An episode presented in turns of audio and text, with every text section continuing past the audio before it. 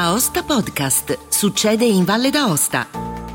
Cordiale saluto da Angelo Musumarra. In questo podcast potete ascoltare la seconda parte della sintesi della decima tappa del tour Libere di Vivere, che si è tenuta nel pomeriggio di giovedì 1 settembre a Courmayeur e che ha trattato il tema della cybersicurezza e intelligenza artificiale, il futuro è adesso. Incontro moderato da Sandro Neri, direttore del quotidiano Il Giorno. Ascoltiamo il dibattito sulla situazione della nostra regione, presentata da Marina Fei, sovrintendente agli studi della regione autonoma Valle d'Aosta, con le osservazioni di Elsa Fornero, già ministro del lavoro, docente universitaria presso il Dipartimento di Management dell'Università degli Studi di Torino, e di Claudia Segre, presidente presidente della Global Thinking Foundation, organizzatore dell'evento. Buon ascolto. Eh, dottoressa Fei, questa è una tappa di un tour, il tour ha toccato regioni come la Campania, il Lazio la Sardegna, eh, dove eh, gli attacchi informatici sono guadagnati anche le prime pagine, le pagine dei giornali, le prime pagine dei giornali locali. Quali sono secondo lei le, le misure insomma, necessarie in questo momento per rendere eh, più sicuro l'accesso alla rete da parte degli utenti? Mm, ci tengo insomma, a essere oggi presente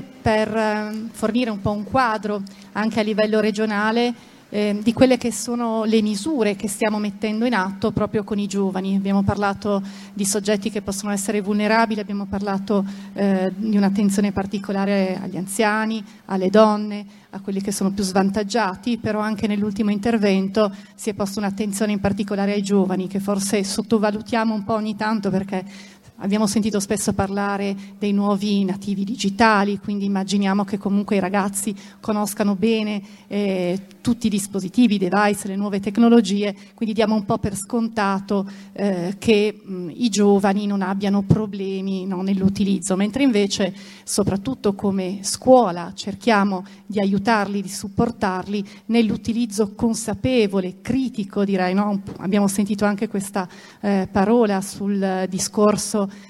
di renderli dei cittadini, no? quindi anche la funzione importante a scuola. Eh, internet e le tecnologie, l'abbiamo detto, ormai fanno parte della, della nostra vita quotidiana, non solo nell'ambito eh, scolastico, mh, di tutti i nostri bambini e dei ragazzi. Eh, direi che quindi è sempre più necessario eh, aiutarli, come dicevo oh, prima, in un percorso eh, dove mh, oltre alla prevenzione c'è anche il fatto di riconoscere e poi gestire quelle che potrebbero essere delle eventuali eh, problematiche. L'uso delle TIC in ambito didattico eh, è in continua crescita. Tutte le scuole ormai sono dotate di vari accessi ad internet, i siti internet in particolare diventano degli strumenti fondamentali per la comunicazione, comunicazione che noi abbiamo per esempio tra docenti eh, e le loro famiglie, gli studenti, tra gli studenti stessi, anche nell'ambito dell'amministrazione. Pensiamo solo alla digitalizzazione anche della scuola,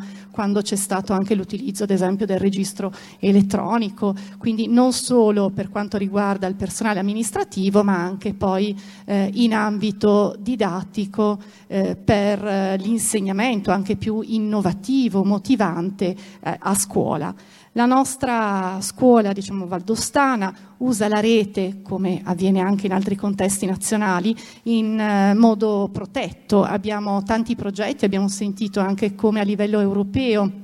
ci sono delle possibilità, delle piattaforme, eh, abbiamo il programma ad esempio Erasmus per la mobilità e quindi il fatto di avere degli ambienti protetti, ad esempio per eh, degli scambi di gemellaggi elettronici su delle piattaforme chiuse, quindi dove i nostri ragazzi, anche e soprattutto poi tornerò sul periodo pandemico dove non potevano uscire, ma grazie a questi strumenti, a questi progetti, riuscivano comunque a connettersi con i loro compagni, con quelle che erano delle altre eh, realtà e questo sicuramente farlo in un modo sicuro eh, permette anche alle famiglie mh, di avere eh, diciamo anche maggior eh, fiducia e lasciare i ragazzi eh, quindi a fare questi davanti ai loro computer, nelle loro stanze a fare questi scambi eh, virtuali. Poi noi abbiamo come scuola anche un unico cloud, credo che questo sia importante perché utilizziamo il Google Workspace for Education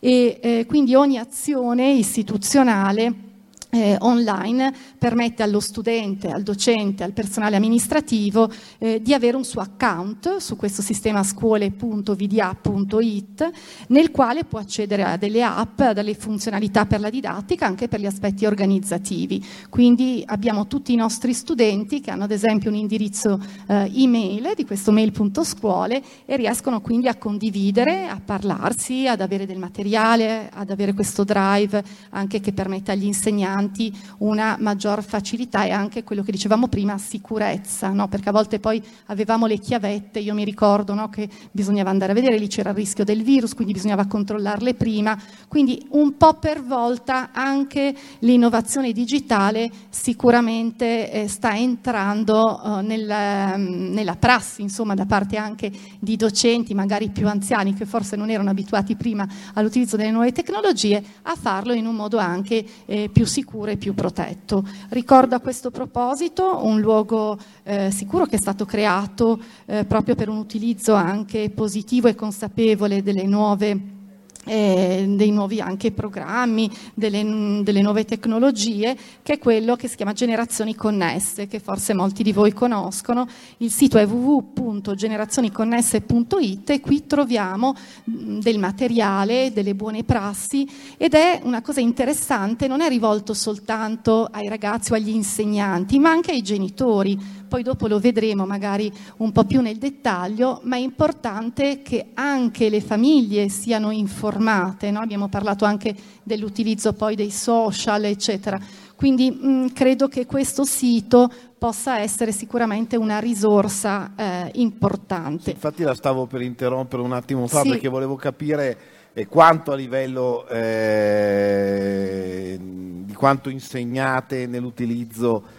appunto del, del, web e della rete, non solo in termini quindi di sicurezza eh, degli accessi, ma anche di educazione a un uso, visto che parlavamo di eh, rendere i ragazzi cittadini consapevoli, esatto. no? quindi anche capire eh, quanto però viene insegnato, si riesce allora a insegnare in, in, termini educativi, quindi su un corretto utilizzo, un, maggiore, un utilizzo maggiormente corretto della rete, perché spesso è anche al di là della mossa falsa che uno può fare in cui si fa rubare i dati, il vero problema poi è cosa, come utilizzi, basti pensare ai ragazzi che fanno giochi pericolosi attraverso online, c'è chi addirittura è morto no? probabilmente per, per, dei giochi che si fanno attraverso la rete eh, o basti pensare a, alla diffusione insomma, di materiali, eh, che sono a, a, materiali video o informativi che sono a tutti gli effetti degli illeciti, no? e a volte lo fanno i minori, o i minori ne sono magari inconsapevolmente vittima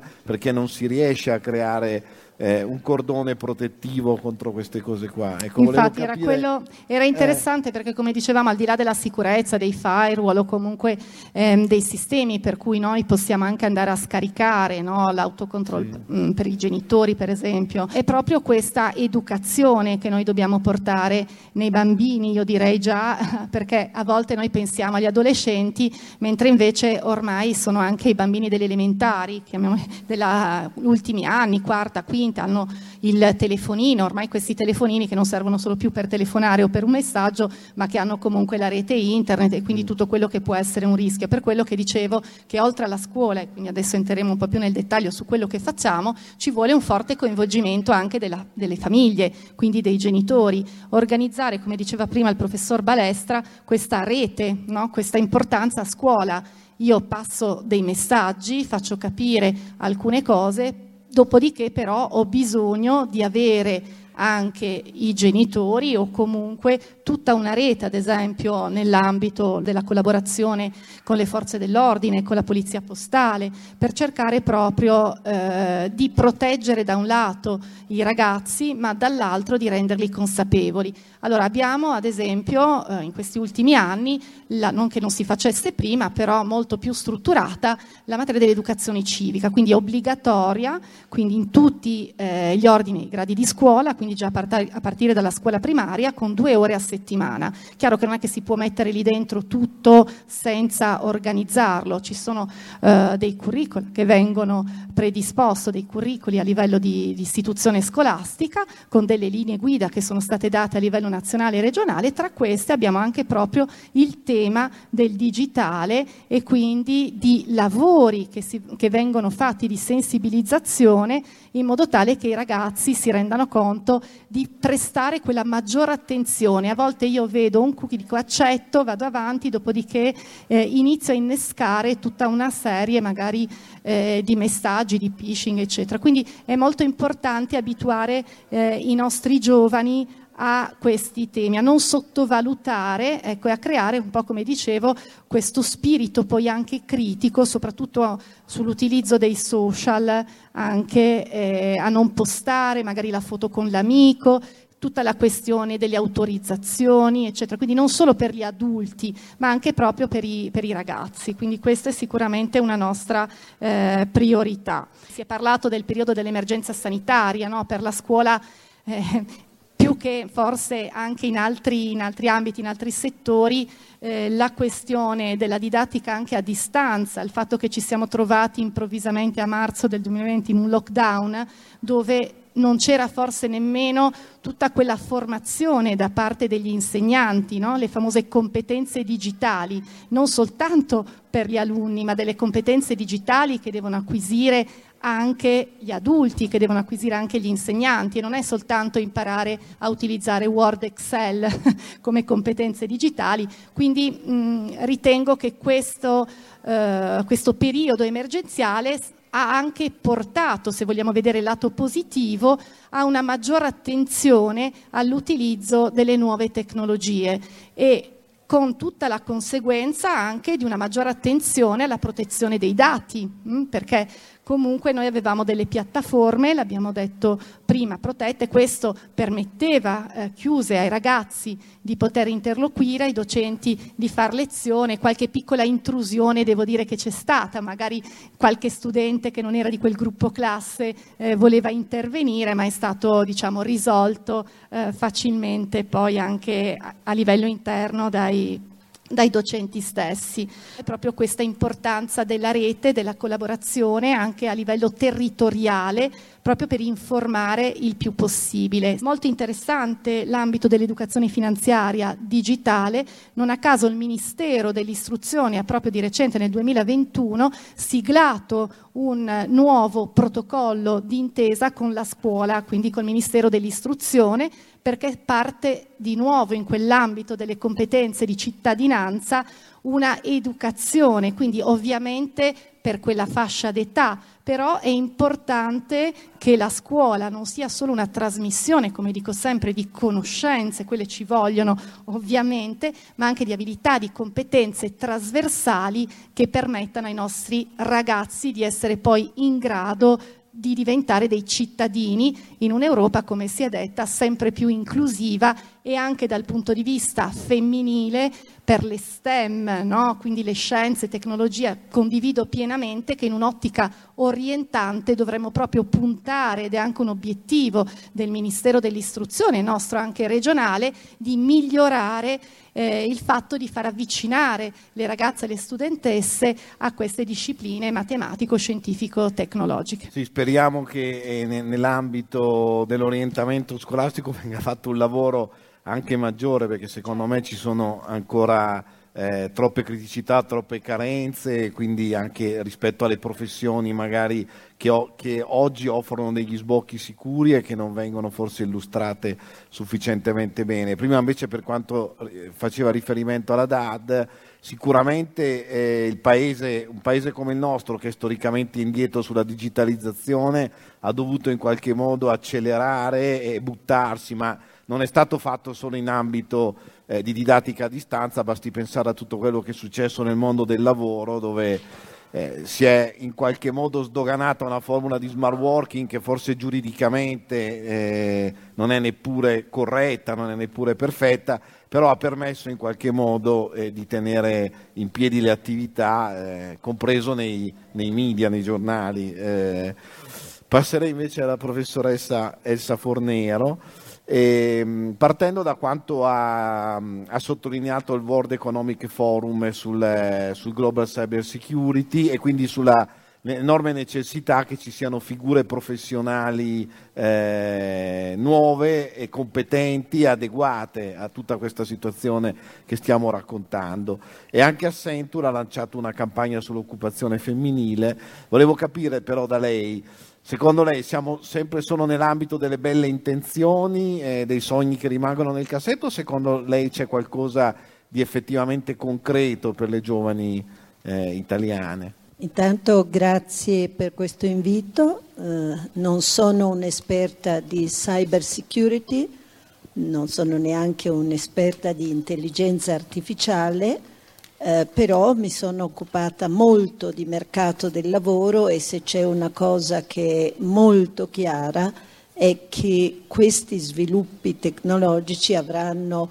e già hanno una profondissima conseguenza sulla nostra modalità di lavoro, sulla nostra partecipazione al lavoro, sulla nostra capacità di produrre reddito. E quindi è vero che il World Economic Forum, ma anche molti altri centri, si sono ampiamente occupati delle conseguenze sul lavoro, sull'occupazione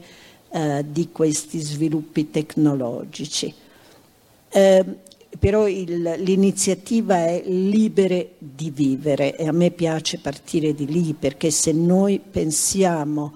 a che cosa vuol dire libere di vivere e intanto vediamo la dimensione di genere perché libere di vivere si rivolge alle donne, si rivolge alle ragazze, ha una, un aspetto di genere che è inequivocabile, mentre la cyber security ha ancora una dimensione prevalentemente maschile, questo è anche l'intelligenza artificiale. Allora, se lo vogliamo, io ho scritto qualcosa su questo, libere di vivere vuol dire essere anzitutto libere dal bisogno, perché le persone che sono in condizioni di non poter godere di indipendenza economica, di autonomia economica, beh, dipendono da qualcun altro. E questo era codificato nella nostra società,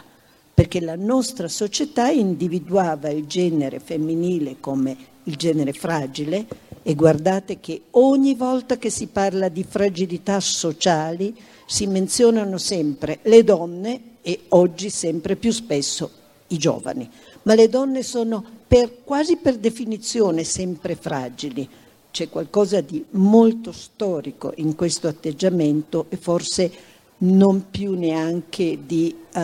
rappresentativo di quelle diversità che noi vediamo nella società. Ma libere dal bisogno vuol dire non dover dipendere da un altro, che sia un marito, che sia un compagno, che sia anche lo Stato che interviene se tu non hai mezzi a darti qualcosa come solidarietà, come manifestazione di un diritto di vivere anche se non hai una tua autonomia. Ecco, allora essere libere in questo senso presuppone, ed è questo che a me piace, perché i discorsi vanno sempre visti nella loro intersezione, presuppone un discorso educativo ed è lì che bisogna cominciare perché educare alla libertà si deve fare fin da piccoli. E anche qui il nostro retaggio culturale è una profonda differenza di modelli educativi tra le, i maschi e le femmine, come dicono, alle volte si sentono i bambini piccoli dire ma le femmine nella nostra classe sono tutte antipatiche. È una cosa che io ho sentito spesso dire da bambinetti di 7-8 anni le femmine nella nostra classe sono antipatiche, forse perché studiano di più dal loro punto di vista, ma eh, c'è una differenza. Ecco, educare alla parità è un compito estremamente delicato ed estremamente importante. Educare alla parità, per esempio, vuol dire smetterla con lo stereotipo che le bambine non sono portate alla matematica. Se tu cominci a dirglielo fino dalle prime elementari, certo, e si tratta di fare qualche operazione aritmetica e quindi i bambini sono più bravi, e quelli alla fine ci credono e cominciano a pensare che loro, il loro cervello è meno portato all'aritmetica, poi alla matematica, poi al ragionamento formale di quanto non sia quello di un bambino. Io ho avuto delle compagne di scuola al liceo classico prendevano 10 a matematica. Eh sì, ma... E io a momenti questo... finivo a settembre. Sì, sì, ma è vero, le ragazze eh, sono più brave, sì, si vede. Ma eh, poi dobbiamo domandarci allora come mai se sono più brave in genere restano indietro non è mica questione della loro intelligenza, è questione sempre di mettere, introdurre noi delle differenze sottili, qualche volta sono apertamente discriminatorie, qualche volta sono sottili differenze che, ripeto, hanno un'origine storica, per carità, tutto un'origine storica, ma sono ancora profondamente radicate. Allora, nella mia visione c'è educare alla libertà e educare alla parità e educare alla coltivazione dei talenti. Poi è chiaro che bisogna dare l'educazione a tutti, anche a quelli che magari di talenti naturali ne hanno di meno, anzi questi in una scuola pubblica vanno curati di più. Però educare anche a far crescere i talenti indipendentemente dagli stereotipi di genere. E l'educazione porta al lavoro e questo è il punto che qui in Italia noi consideriamo troppo poco, perché noi non dimentichiamocelo che siamo il paese che ha in Europa il più basso tasso di occupazione femminile dopo la Grecia. Cioè noi abbiamo troppa, poca occupazione femminile. Mi spiace, qui c'è una profonda divisione tra nord e sud del paese, certo Milano e la Lombardia hanno un tasso di occupazione che è quello anzi superiore alla media europea, ma il paese è uno e in Italia il tasso di occupazione femminile non raggiunge il 50% e questo è un problema. Allora vuol dire che essere libere di vivere Bisogna avere il percorso educativo e pensarlo nelle scuole e avere il percorso di lavoro. E lì bisogna rompere le barriere che c'erano, oggi le leggi sulla parità ci sono, anche sulla parità salariale, ma la pratica del il vissuto della parità è ancora molto, molto eh, limitato in effetti da stereotipi da visioni eh, che sono tradizionali e che qualche volta le donne stesse vivono in prima persona e di cui faticano a liberarsi e quindi sono esse stesse portatrici di una visione ancora basata sulla differenza, anziché sulla differenza di trattamento, anziché sulla parità.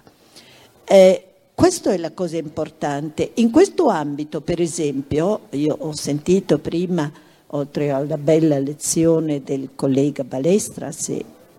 eh, l'intervento di Magda Bianco, è un'amica, mi occupo anch'io molto di educazione finanziaria e il lavoro è la premessa per essere autonome. Dopodiché è vero che l'educazione finanziaria ti permette di fare delle scelte, magari anche delle scelte lungimiranti, che ti permettono di vivere un, con un grado di libertà maggiore e che non vuol dire, attenzione, perché poi si pensa che vivere, libere di vivere, voglia dire uh, sottolineare l'individualismo, ma non è affatto detto, non è affatto così. Libere di vivere vuol dire anzi mettere la, le, la relazione con gli altri su un, più, su un livello più elevato, è un rapporto di parità in cui anche la comprensione in cui anche la relazione può essere migliore. Quindi libere di vivere non vuol dire che io devo, come dire, disprezzare l'altro, no, assolutamente, lo capisco anche meglio. Ecco, vedete che c'è tutto un insieme. In questo insieme, quando si parla di um, fragilità finanziaria, di inclusione finanziaria, di educazione finanziaria di base, cosa che eh, così alle bambine non, non si insegnava, poi era la pratica, perché in un paese come il nostro le finanze di famiglia sono poi sempre state abbastanza gestite quando erano legate al vivere quotidiano e non alle operazioni finanziarie più sofisticate, erano gestite dalle donne, ma era una conseguenza non una libera scelta. Era sì, una, andavano a fare la spesa. Un, quindi... eh, esattamente, era conseguenza di una gestione di un bilancio familiare magro in cui forse la donna aveva più la capacità di far quadrare i conti fino a fine mese. Era una questione di anche buonsenso e di eh, durezza della vita. Eh, Oggi che le cose sono diverse, le famiglie non sono più quelle di una volta, è vero che le donne hanno una fragilità finanziaria anche quando lavorano molto maggiore. E qui anche questo aspetto di integrazione nella finanza è estremamente importante. Chiudo con un aspetto, poi se vuole nella seconda domanda sì. magari parliamo di lavoro. Chiudo con un aspetto perché eh, abbiamo parlato di stereotipi e di differenze che sorgono quasi spontaneamente, ma in ambito finanziario, per esempio, il linguaggio crea delle differenze molto palesi. Noi abbiamo fatto un lavoro di ricerca e un lavoro accademico, eh, due economiste e due linguiste. Un economista olandese e io e una linguista olandese e una linguista della nostra Università di Torino. E abbiamo esaminato il linguaggio finanziario, quello veramente semplice, non quello che riguarda l'acquisto dei bitcoin, assolutamente niente del genere, ma quello che riguarda un titolo di Stato a reddito fisso, qualcosa, un conto corrente, un deposito a risparmio e abbiamo notato il tipo di linguaggio che la finanza usa, Claudia, che la finanza usa e le metafore che vengono usate. E con un, una metodologia rigorosa di ricerca linguistica si sono potute attribuire queste metafore a campi che sono prevalentemente maschili. Cioè, detto in parole povere, se voi considerate il linguaggio della finanza, riconduce sempre o a un linguaggio molto militaresco, di guerra quasi, ci sono le battaglie, la battaglia per acquisire, eh, che so io, la, la maggioranza di una società, per comprare qualcosa, per affermare i prodotti sul mercato, è sempre una questione molto di battaglie oppure molto di sport, perché un tempo lo sport era molto legato alla forza fisica, oggi meno, e comunque le donne hanno anche molta forza fisica e lo dimostrano, ma era più eh, questo linguaggio eh, dotato di eh, esempi e di metafore squisitamente maschili. E cosa vuol dire questo? C'è un premio Nobel che ha mostrato come le scelte finanziarie sono molto legate al concetto di familiarità. Guardate un po', che è un concetto che tutti più o meno conosciamo, e eh, una metafora che, è, che è lontana dalla tua esperienza quotidiana ti allontana, riduce la familiarità e quindi quando si finisce di parlare di come impiegare i soldi, scelte finanziarie, le donne tendono a dire ma questo è una cosa di cui si occupa mio marito, il mio compagno, non ci capisco niente di finanza e quindi la perché non c'è questo ponte verso la familiarità creata rispetto a un ambito di vita che fa parte della libertà di vivere in modo molto molto importante. Dottoressa Segre, lei come presidente della fondazione che ha creato questo tour e si occupa di questi temi, quindi innanzitutto eh, ci dirà poi anche eh, dal suo osservatorio eh, cosa pensa delle parole della professoressa Fornero che ha toccato temi che sono poi temi su cui voi lavorate. Vorrei chiedere anche quali sono invece le iniziative e, e i focus che voi avete sui paesi francofoni. Sì, grazie e uh, direi che questa è l'occasione per parlare uh, di un'attività, di un progetto come Liberi di Vivere che come è stato detto è partito da Parigi, anche il tour di quest'anno, avevamo chiuso il tour dello scorso anno il 24 novembre proprio con la professoressa Forte, Fornero, Pierre-Marie Berixen, eh, la deputata che ha portato la legge sull'uguaglianza economica eh, in approvazione e eh, per la quale la Fondazione si è spesa anche in audizione presso il Parlamento francese portando i risultati proprio delle iniziative formative ed educazione finanziaria fatte sul territorio italiano e le buone pratiche che ne sono derivate. Da questa collaborazione con gli enti di governo francesi e come diceva la dottoressa Sesia eh, con l'associazione Dire di cui abbiamo qui la Presidente la dottoressa Elena Rossi eh, sono nate diverse iniziative in Francia nel nostro comitato tecnico-scientifico eh, dell'associazione Global Thinking France abbiamo anche anche Aisha Badiallo. Aisha Badiallo, ex ministra eh, per l'educazione della Guinea, ex vicepresidente per l'UNESCO eh, e attualmente lavora per la fondazione Ibrahim Mossad in eh, Africa. Ed è proprio grazie a lei che si sono sviluppate le attività che eh, saranno portate anche nei paesi francofoni. si è partiti proprio con un lavoro eh, con il Cram Montana Forum che riunisce i paesi africani eh, a Ginevra con le università africane eh, tramite il Fondo Monetario Internazionale, con il Kenya, con gli Islam e quindi con gli operatori sociali che lavorano eh, in quelle situazioni di disagio dove il lavoro sull'indipendenza economica e l'educazione finanziaria viene utilizzato anche per salvaguardare le ragazze da situazioni di deriva che vanno dall'estremismo religioso a quello del coinvolgimento nella delinquenza. Ma dobbiamo sottolineare che la, eh, l'alter ego ovviamente della cybersicurezza è la cyberviolenza violenza e questa costa eh, 4 miliardi all'anno all'Africa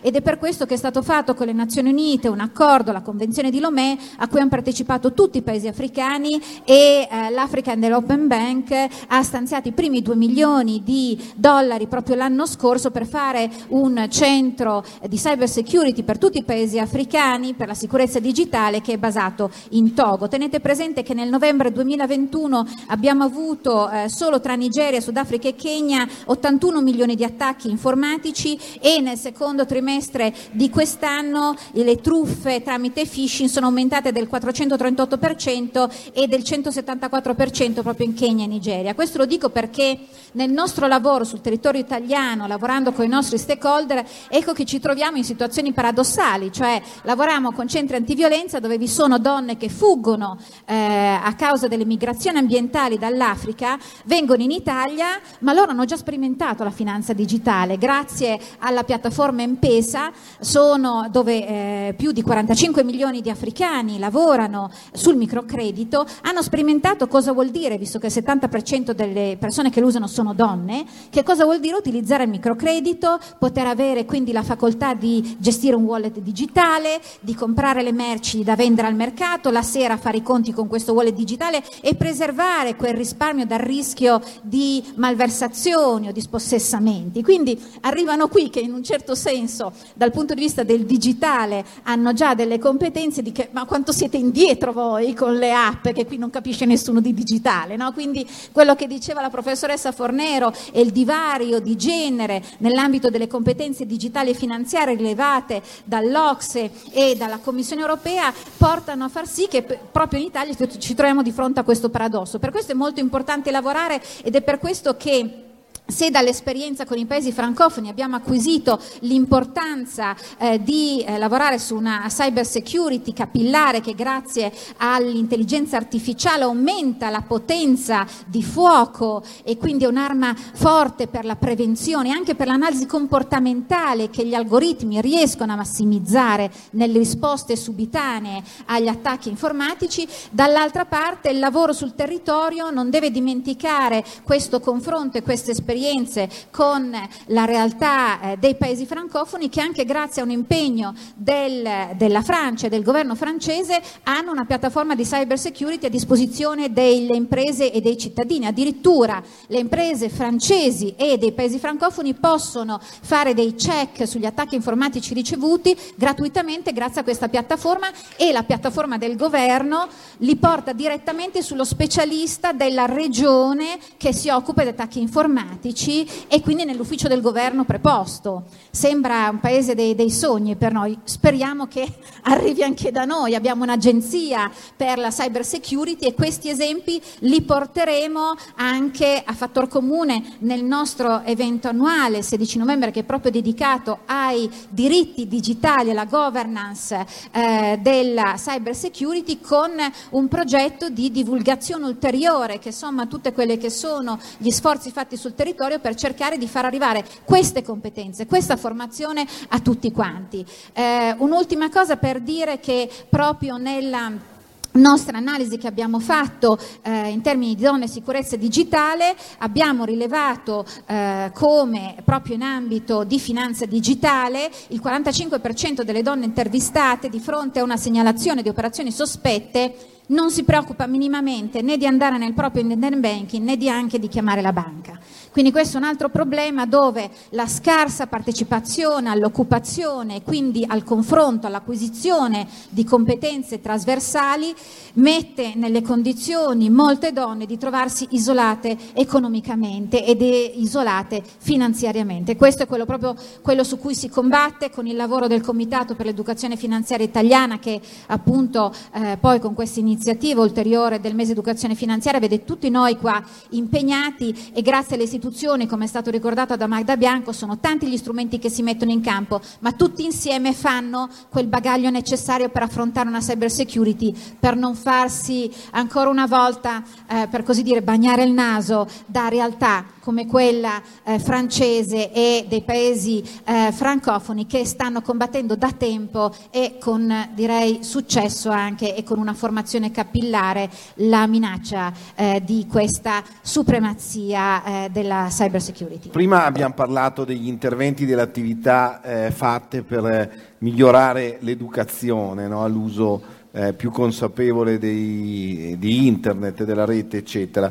Eh, rimanendo quindi però, visto che eh, lei è un po' la rappresentante del mondo della scuola valdostana, rimanendo invece sui temi eh, come quello appena accennato, contro il cyberbullismo per esempio, cosa state facendo? Sì, allora occorre precisare che con la legge 71 del 2017, anche da un punto di vista proprio normativo, eh, sono state date delle disposizioni proprio a tutela dei minori per la prevenzione e il contrasto del fenomeno del cyberbullismo. Allora diciamo che se prima si cercava già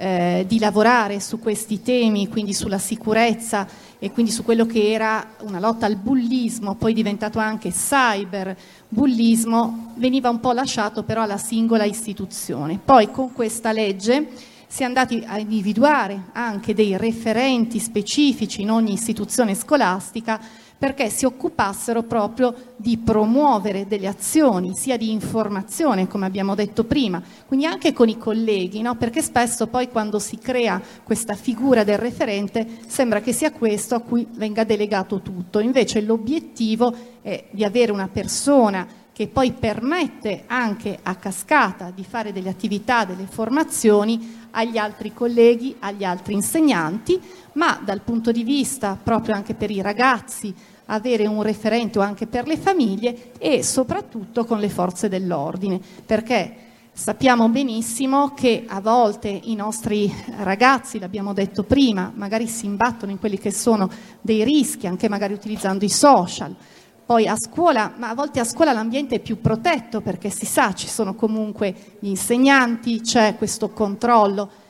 Mh, paradossalmente le situazioni poi più rischiose sono quelle nell'extra scuola, proprio magari nel momento in cui, poi non dico nulla di nuovo, ma non so, la mensa, pensiamo, oppure il trasporto magari sui pulmini. E ecco, quindi bisogna, è per quello che dicevo, lavorare anche su questo discorso di consapevolezza, perché nel momento in cui non c'è un adulto, non c'è un qualcuno che controlla, dovrebbe esserci un po' questa responsabilità e aver capito che determinate azioni possono portare poi, perché a volte c'è anche questa non conoscenza no, dei minori, quando parliamo di quelli che sono sotto i 14 anni, sembra che tutto loro sia concesso, mentre dopo invece ci sono altre responsabilità. Quindi io credo che questa educazione di cui parlavamo no, e poi di responsabilità, perché di per sé se io poi in un regolamento, perché questo prevede anche che se io faccio certe azioni, se io mi comporto in un certo modo, ho delle sanzioni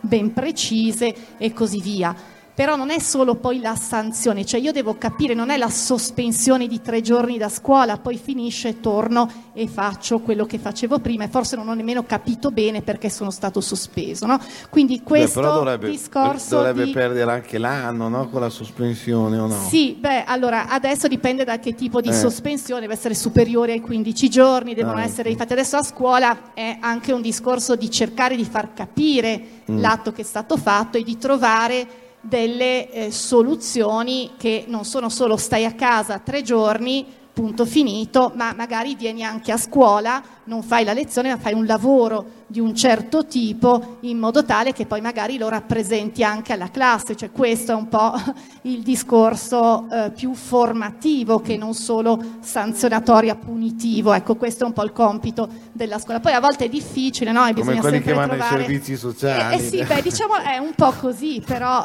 noi quello che dobbiamo fare come compito, no? siamo innanzitutto degli educatori mm. e quindi il nostro non è solo dare una sanzione e punire, ma è cercare di far capire perché perché quello è sbagliato, in modo tale che, ripeto, anche nell'extra scuola, perché poi la vita non è solo dentro, seppur lunga, cioè dal mattino alle 8 magari fino alle 5, ma poi ci sono le società sportive, ci sono anche altri ambienti dove le regole vanno comunque rispettate. Se io mi comporto correttamente anche nell'uso dei social, eccetera, lo devo fare in qualsiasi momento, anche la domenica o così via. Avete dato delle sanzioni nel senso della sospensione? Allora, io, beh, come sovrintendente, ecco, io dico che come dirigente scolastico, perché sono stata anche dirigente scolastico, di sanzioni su questo tema non ne abbiamo date tantissime, cioè nel senso che abbiamo però iniziato eh, a far capire ai ragazzi quello che significava il loro comportamento. Però è chiaro che sono state chiamate le famiglie e che la cosa forse più complessa a volte è ma questo è successo a scuola e quindi io lo sanziono, questo no, eh, perché io devo essere sanzionato se il regolamento non prevede l'ho fatto fuori, no? È questo che secondo me deve passare un po' come concetto. Quindi anche se tu hai fatto un qualcosa a un tuo compagno, gli hai mandato messaggini o cose di questo tipo, oppure l'hai non incluso nelle reti, no? perché poi adesso per i nostri giovani anche tutto questo, o queste mamme sui WhatsApp, ecco, c'è tutto un mondo che poi potremmo stare qua tre ore a parlare di questo, però quello che vorrei sotto non c'è tempo, quindi sintetizzo dicendo che secondo me quella parola chiave, rete, che siamo tutti no? in un discorso innanzitutto a scuola educativo, ma poi che i risultati, cioè che quello che noi facciamo lo dobbiamo avere come ricaduta su tutto quello che è il contesto, ecco questo per me è fondamentale. Non a caso abbiamo dei tavoli anche specifici a livello regionale, si chiama il tavolo legalità e corresponsabilità, abbiamo un tavolo anche con la procura, dove più soggetti istituzionali all'interno del quale c'è anche il mondo ovviamente dell'istruzione o dalla sottoscritta o da dei dirigenti tecnici che si occupano della questione, vanno proprio in questa logica, quindi un momento dove anche le forze dell'ordine ovviamente presentano che sono, quelli che sono i rischi, no? anche, ma soprattutto deve essere la quotidianità. Non mi stancherò mai di ripeterlo perché come scuola noi abbiamo un curriculum sulle competenze, le competenze trasversali, oltre a quelle che portano verso le hard skills, ma anche le soft skills e quindi tutte quelle competenze che i nostri ragazzi devono comunque avere per essere quei cittadini responsabili, quei cittadini che partecipano e che a loro volta potranno trasmettere agli altri, anche a quei ragazzi che purtroppo, e ci stiamo lavorando, magari abbandonano anche il mondo della scuola, tanti giovani che magari intorno ai 16-17 anni non sono più nella scuola, magari non lavorano, il famoso problema dei NIT, quindi anche su questo bisogna prestare un'attenzione. Quindi si parte dalla scuola perché questo diventi poi un comportamento da poter utilizzare anche all'esterno. Poi abbiamo la questione, non mi dilungo molto, delle reti di scuole, no? perché quello che a volte viene calato un po' dall'alto, dalla sovrintendenza o dal ministero, ma non è proprio sentito, nella mia scuola.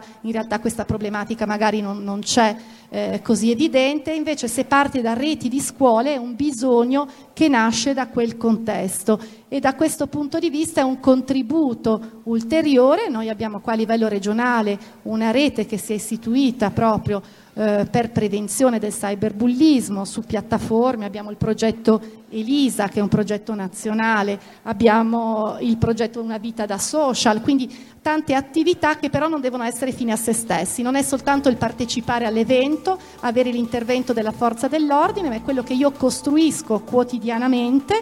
accompagno per delle azioni poi consapevoli, responsabili e di riflessione. Ecco, questo è un po' il mio augurio, insomma, quello che cerco di portare grazie anche poi alla collaborazione di tutti, delle famiglie, ma dell'intera comunità. Ed è tutto per questo appuntamento, grazie per il vostro ascolto. Se ritenete interessanti i contenuti di questo podcast potete condividerli utilizzando i canali social di Aosta Podcast che potete trovare sul sito. Per ogni comunicazione potete scrivermi all'indirizzo podcaster-aostapodcast.it. Al prossimo podcast, buona continuazione, state bene!